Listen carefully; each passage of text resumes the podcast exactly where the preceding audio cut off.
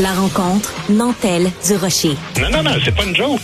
Sophie du Rocher. Duduche, elle va se défendre. Guy Nantel. Ben, c'est exactement ça qu'il faut faire. Un duo déstabilisant qui confronte les idées. C'est à s'arracher les cheveux sur la tête. La rencontre Nantel du Rocher. Ça va être quelque chose. Bon, le gala des Oliviers avait eu lieu dimanche. On est maintenant euh, cinq jours plus tard et la controverse ne s'éteint pas, mesdames et messieurs? Non, mais c'est fou quand même, Guy. Même quand je participe pas au gala, euh, on s'entend que je fais parler de moi au gala. Là, je me suis pas attaqué à n'importe qui, hein, à un monument du journalisme québécois, Ah, Marc Attention. Bon, alors je vais expliquer à tout le monde parce que c'est pas tout le monde qui lit euh, nécessairement euh, la presse, peux-tu le croire? Alors donc, euh, je rappelle un petit peu, si tu permets, je vais rappeler les faits parce que comme ça, ça va te permettre d'avoir de prendre un petit pas de, de recul. Donc dimanche au gala, dans son monologue d'ouverture, Catherine Levac euh, t'a un petit peu égratigné en disant que t'étais pas la personne la plus inclusive sur terre. Le soir même, tu lui as répondu sur Twitter en disant certains gagneraient à être un peu moins exclusifs inclusif et un peu plus drôle. Je vais reprendre la phrase parce que je l'ai mal dite. Certains gagneraient à être un peu moins inclusif et un peu plus drôle. Dans les jours qui ont suivi, en fait, le lendemain, lundi, moi, à mon émission ici à Cube Radio, je t'ai demandé, et ça n'est pas une demande qui venait de toi, je t'ai demandé de scraper complètement le sujet dont tu devais parler et je t'ai demandé de répondre à Catherine Levac. Aujourd'hui, dans la presse, euh, comment s'appelle-t-il, Marc Cassivi écrit une chronique qui s'intitule Tasse-toi mon oncle où il trouve que t'as pas d'humour. Ce qui est bizarre, c'est que en même temps, euh, il parle pas pantoute de l'entrevue que tu, tu m'as donnée ici à Cube. Donc, je pense qu'on va donner l'adresse de Cube à Marc Cassivi, qui est pourtant un journaliste culturel qui devrait pourtant être au courant qu'il y a autre chose en radio que Radio-Canada. Radio pour laquelle il travaille lui-même. Est-il en conflit d'intérêts? Je pose la question. Ben, je pense qu'il a probablement entendu cette entrevue-là parce qu'évidemment, dans. Non, mais il a choisi de pas en parler. C'est Oui, là que je souligne Ben, son hypocrisie. Son hypocrisie. Sais, moi, je suis nuancé dans cette entrevue-là, puis je déteste pas du tout euh, Kat Levac, puis je suis pas offusqué de la blague. Là, faut en revenir, c'est-à-dire que je- j'ai passé mon opinion avec, euh, tu sais, un petit clin d'œil baveux. mais je veux Totalement. dire, euh, à un moment donné, tu sais, c'est parce que, tu sais, Marc, puis j'ai de la misère à détester ce gars-là. En quelque part, je, je le trouve nécessaire pour illustrer une réalité qu'il y a dans notre société. Il se veut tellement, euh, tu sais, il veut tellement démontrer qu'il est avant-gardiste, là, qu'il en devient pitoyable. Tu sais, je veux dire, en voulant se montrer inclusif, il écrit un article dans lequel il exclut d'emblée les hommes blancs d'un certain âge, juste à voir comment il méprise l'homme blanc de 50 ans en humour qui défendrait supposément son boys club et ses privilèges. C'est lamentable. Écoute, je dire, puis le paradoxe, tu sais, tu lis ça, tu as l'impression que c'est une jeune noire de 16 ans qui écrit ça. Non, non, c'est justement un homme blanc de 50 ans qui vit au crochet de son OSBL dans lequel à peu près tout ce qu'il met en valeur, c'est les papiers d'homme blanc de 50 ans. Fait qu'à un moment donné, là, tu sais, prends ton gaz égal, Marc, tu sais, je veux il connaît absolument rien au milieu de l'humour. Ça n'existe pas le boys club de la génération à laquelle j'appartiens. C'est, totalement faux. S'il y a de quoi, c'est peut-être les jeunes qui se regroupent plus.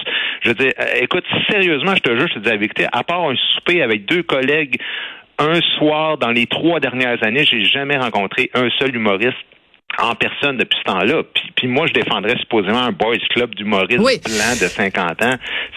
C'est, absurde, c'est ridicule. tu sais. Mais aussi, ce qui tient pas debout, c'est que on fait comme si on fait abstraction du fait que une des personnes au Québec qui a vendu parmi le plus grand nombre de billets au Québec, c'est Lise Dion. Lise Ah oui. Dion, pendant combien d'années, c'était elle qui remportait tous les prix, et des, des billets d'or, puis ci, puis ça. Euh, je veux dire, euh, c'est comme euh, ok, le Boys Club, puis on peut nommer euh, Claudine Mercier, on peut nommer Marie-Lise Pilote, on peut en nommer quand même. Ben, mais, écoute, mais- Dominique Michel, puis Dodo, puis Clémence Desrochers, puis je veux dire, on a une historique de femmes extraordinaires en humour. C'est quand même pas la faute des gars blancs qui vont se, se suicider professionnellement juste pour dire, euh, moi, faut que j'arrête parce qu'il n'y a pas assez de femmes en humour. Je te jure que c'est la vérité, ce que je te compte là. À chaque année que j'animais des galas juste pour rire, là, on se cassait la tête pour avoir des filles. On, vraiment, là, puis des minorités aussi, tu sais. Puis, puis c'est vrai ce que disait euh, Preach dans une entrevue qu'il a donnée à Deux Hommes en Or. Il disait, tu sais, sérieusement, euh, tu passes facilement là de, de dans, dans des, des trucs comme ça là quand tu cherches des noms d'un gars-là là, ben là à un moment donné, il laisse tomber bien des gars blancs qui sont qui, ont, qui sont très bons en disant ouais non, on a trop de gars blancs. On essaye de, du mieux qu'on peut là, de faire de la place au monde, mais c'est quoi cette histoire là de campagne de salissage puis de moi, écoute, j'embarque pas là-dedans. Je, suis désolé là, mais tu sais, oui j'ai répondu à Cat Levac, mais je veux dire, il y, a rien là là. Je veux dire, c'est pas c'est pas la fin du monde, mais il y, y, a une sorte de campagne d'acharnement de harcèlement à un moment donné dans les médias. Il faut donner son opinion puis dire ah, moi aussi j'aime pas Guinantel ou en tout cas tu sais qui cherche un peu à, à, cracher sur certaines personnes euh, publiques. Puis puis à un moment donné ben c'est sûr que tu sais moi je veux dire euh, on se le cache pas Sophie tu le sais tu sais euh, Radio Canada puis Télé Québec là dans les six dernières années j'ai fait une entrevue à tout le monde en parle tu sais puis le reste du temps c'est non partout systématiquement. Fait que mon métier moi il tient à la réputation. Mm. et dans ce milieu là ben, il y a bien du monde qui s'amuse à, me saloper puis à dire des choses qui sont fausses, par exemple racistes puis des trucs comme ça, tu sais, de dire extrême droite. C'est totalement faux. Écoute, moi j'ai écrit deux livres, j'ai une plateforme électorale, j'ai des dizaines d'interventions mm. publiques que j'ai faites avec toi puis avec d'autres. Je mets n'importe qui au défi de trouver une seule phrase méprisante envers les minorités puis le fait que je suis pas inclusif ou n'importe quoi comme ça. C'est totalement à l'encontre de mes croyances. Mais je bois pas le Kool-Aid Walk puis ça, ça fait chier bien du monde. Oui. Et euh, pour revenir à ce qu'avait dit Catherine euh, Levac dans son dans son monologue d'ouverture, peut-être que ça peut avoir l'air tout à fait innocent. Elle est là, puis elle fait son gala, puis ha ha ha, puis depuis que j'ai accouché, euh, je suis toujours dans la dans la bonne foi, puis je suis gentille avec tout le monde et tout ça. La preuve, c'est que bon, je suis allée voir le spectacle de de Guy Nantel et tout ça, mais le fait qu'elle te dise devant quand même, bon, je sais pas, là, 800 000 personnes qui ont écouté le gala cette année, euh, qu'elle dise, qu'elle associe les mots guinantel et il n'est pas inclusif, ça, c'est vraiment là le sous-texte de ça. C'est la pire accusation que tu peux faire à quelqu'un en 2023. Parce que parce que tout le monde est dans l'inclusivité. C'est pas pour rien qu'à Radio Canada il y a un département au complet avec des gens qui sont payés 150 000 dollars par année. Puis c'est le département de la diversité, de l'inclusion et de l'équité. Ils n'ont que ce mot-là à la à, la bouche, inclusif, inclusif, inclusif. Alors en te en te mettant une cible sur le front en disant ce gars-là n'est pas inclusif elle, elle, t'accuse du pire péché qu'on peut, dont on peut accuser quelqu'un en 2023. Donc, ça n'est pas une blague innocente, ha ha ha, comme le laisse euh, entendre euh, euh, l'autre gars, là, qui écrit dans l'autre journal. Là. il tape sur le clou en faisant ça, puis je te jure, je, je peux pas le dire de façon... J'ai aucun problème avec des blagues qui sont faites sur moi, mais des fois, je, sais pas, on dirait que je suis le seul à voir ça, là, la distinction entre une blague puis vraiment un commentaire pour essayer juste de me nuire puis c'est parce que là, ça fait une quinzaine de, de jeunes, là, mettons, euh, tu sais, que ça fait moins de dix ans qui font carrière. Euh, fait au moins une quinzaine là, qui, qui, se liguent contre moi puis qui décident de, de de, de, propager une image qui est totalement fausse, qui n'existe pas dans la réalité. Puis, puis ça, ben, ça a de l'impact surtout sur les gens euh, du milieu, euh, les recherchistes, tout ça, qui me connaissent pas personnellement. Puis j'en ai croisé quelques-uns à un moment donné qui ont fini par me dire, ah, mon Dieu, écoute, t'es, es bien plus cool que. D'ailleurs, il y a une personne sur notre émission Le Monde à l'envers qui m'a dit ça récemment, mm. très à gauche, qui a dit, hey, excuse-moi, t'es vraiment plus cool que ce que j'aurais imaginé. Ben évidemment, si tu fais répéter 150 fois que c'est un trou de cul, ben, c'est sûr que tu finis par te dire, il doit avoir une raison à ça. Mais les gens qui propagent ça, je les ai jamais rencontrés. Moi, Cat Levac, j'ai jamais rencontré de ma vie en passant. Là. Ouais. C'est sûr que si la seule fois où les, si t'écoutes juste Radio-Canada, puis tu lis juste la presse, puis que à chaque fois qu'on met les mots guinantel à côté, c'est écrit xénophobe ou raciste ou euh, propage, banalise la culture du viol, etc., etc., ben, tu te fais une certaine image de cette personne-là. Euh, je veux juste euh, te poser une question vraiment euh, de but en blanc parce que je l'ai vu passer la publicité euh, à la télé puis je me demandais ce que tu en pensais? Peut-être tu ne l'as pas vu. Euh, Mariana Mazza fait une campagne de pub en ce moment pour son spectacle et elle dit, j'espère que je vais la raconter comme il faut. Elle dit, il y a des gens qui me posent des fois comme question pourquoi tu fais pas de l'humour politique? Et elle répond, ben je ferai de l'humour politique le jour où Guy Nantel va parler de son vagin. et ça peut être pris comme étant un commentaire acide à ton égard. Puis quand on y regarde euh, euh, après après quelques secondes, on se dit ben dans le fond, elle dit la vérité, c'est-à-dire que elle fait simplement reconnaître que toi tu fais de l'humour politique, elle elle parle de son vagin, chacun son terrain de jeu, puis elle te laisse ce terrain de jeu là. Est-ce ben, que c'est pas vu la pub, mais, c'est comme ça que tu la comprends. ça c'est un gag pour moi, il y a une construction humoristique. C'est pas c'est pas une conférence là, tu passes pas juste un commentaire ou une opinion sur quelqu'un. Dans un monologue, tu peux. De toute façon, la finesse de l'humour, c'est de dire sans dire. C'est de dire. de quelqu'un qui est un idiot sans jamais dire le mot idiot. Tu, sais, tu comprends ce que je veux dire? Mais si tu fais juste de dire, un tel, je trouve c'est un cave, puis lui, je trouve c'est un raciste. Ben, tant qu'à moi, il n'y a, pas de blague. Et, c'est ça que je défends. Tu sais, quand Daniel Pinard, là, avait fait une sortie par rapport à Piment Fort, ben, il y a personne qui l'a traité de maudit pleurnichard, tout ça, parce qu'il disait, ben, il disait, moi, j'ai rien contre l'humour, mais je suis un peu écœuré que du monde fasse juste dire, euh, ah, oh, la tapette, gna, gna, gna, puis qu'il se mettait à, véhiculer des stéréotypes. Ben, C'est un peu la même affaire au niveau de l'individu. C'est qu'à un moment donné, tu dis, quand il y a toujours quelque chose qui se répète par rapport à des gens qui euh, soit te connaissent pas ou qui refusent une chose, c'est que des gens pensent autrement que les autres. Et soit dit en passant, ces gens-là, ils sont largement majoritaires dans la société. Et les gens votent pour la CAQ ils écoutent le journal, euh, de, ils lisent le journal Montréal, ils écoutent TVA. C'est ça la réalité du monde. C'est pas tout le monde euh, qui est Québec solidaire, même si dans le showbiz, on a un miroir un peu déformant par rapport à cette question. Tout à fait.